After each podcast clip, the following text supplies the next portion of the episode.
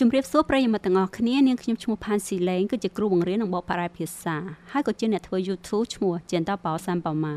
ថ្ងៃនេះនាងខ្ញុំមកនិយាយរឿងនិទានព្រះអង្គម្ចាស់តូចវគ្គ3ខ្ញុំត្រូវការពេលវេលាដ៏យូរដើម្បីស្វែងយល់ថាតើវាមកពីណាព្រះអង្គម្ចាស់តូចដែលសួរខ្ញុំជាច្រើនសំណួរហាក់ដូចជាមិនដែលលើសំណួររបស់ខ្ញុំវិញសោះប៉ុន្តែពាក្យសម្ដីខ្លះៗដែលវានិយាយចេញមកដោយចៃដន្យបង្ហាញឲ្យខ្ញុំយល់បន្តិចម្ដងបន្តិចម្ដងនៅអ្វីៗទាំងអស់ ដូចជាពេលដែលវាឃើញយន្តហោះរបស់ខ្ញុំជាលើកដំបូងខ្ញុំមិនគូរូបយន្តហោះរបស់ខ្ញុំទេវាជារូបដែលសាំញ៉ាំណាស់សម្រាប់ខ្ញុំវាបានសួរខ្ញុំថាវត្ថុស្អីហ្នឹងវាមិនមែនជាវត្ថុទេវាហោះវាជាយន្តហោះវាជាយន្តហោះរបស់ខ្ញុំ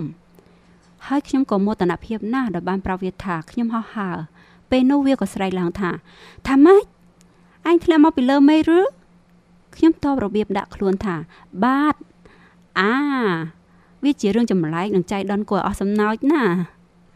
ព្រះអង្គម្ចាស់តូចដ៏ផ្ទុះសំណោចយ៉ាងពិរោះដែលធ្វើឲ្យខ្ញុំអន់ចិត្តជាខ្លាំងពីព្រោះខ្ញុំចង់ឲ្យគេយកទៅទុកដាក់ពីសេចក្តីទុកព្រួយរបស់ខ្ញុំ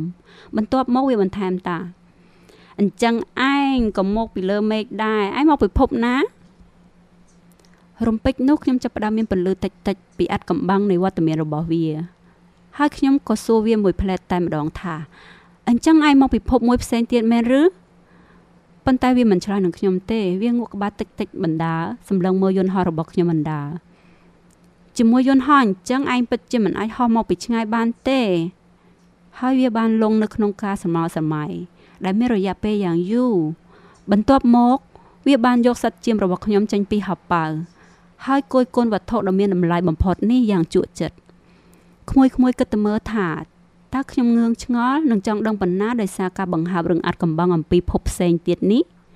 ដូចនេះខ្ញុំក៏ខិតខំស្វែងយល់ដើម្បីដឹងរឿងនេះឲ្យកាន់តែច្រើនឯងមកពីណាក្មេងតូចកន្លែងដែលឯងរស់នៅនៅឯណាឯងចង់យកសัตว์ជាមរបស់ខ្ញុំទៅណា វានៅស្ងប់ស្ងាត់សញ្ជប់សញ្ជឹងមួយសន្ទុះហើយឆ្លើយមកខ្ញុំថាប្រអប់ដែលឯងឲ្យគ្នាមានប្រយោជន៍ណាសម្រាប់ធ្វើជាផ្ទះឲ្យជាមគ្នាដេកនៅពេលយប់ត្រឹមត្រូវហើយ ហើយបើឯងជាក្មេងល្អខ្ញុំនឹងឲ្យខ្សែឯងដើម្បីចងវានៅពេលថ្ងៃហើយនឹងស្នឹងមួយទៀតសំណើនេះហាក់ដូចជាធ្វើឲ្យទើសចិត្តព្រះអម្ចាស់តូចចងវាគំនិតអីក៏ចម្លែកម្លេះតែបើឯងមិនចង់ចងវាវានឹងទៅគ្រប់ទីកន្លែងហើយវានឹងវង្វេងហើយមិត្តរបស់ខ្ញុំផ្ទុះសំណើជាថ្មីម្ដងទៀតវាអាចទៅឯណាបានមិនថាកន្លែងជាកន្លែងណាទេ ទៅត្រង់ខាងមុខវា ពេលនោះព្រះអម្ចាស់តូចបញ្ជាក់យ៉ាងម៉ត់ម៉ាត់ថាមិនអីទេព្រោះកន្លែងគ្នារស់នៅតូចមែនតែនហើយវាបានបន្ថែមដោយទំនងជាមានភាពស្រងេះស្រងោយបន្តិចថាទៅមុខត្រង់យើងមិនអាចទៅណាឆ្ងាយបានទេ以上单元由数位传声制作。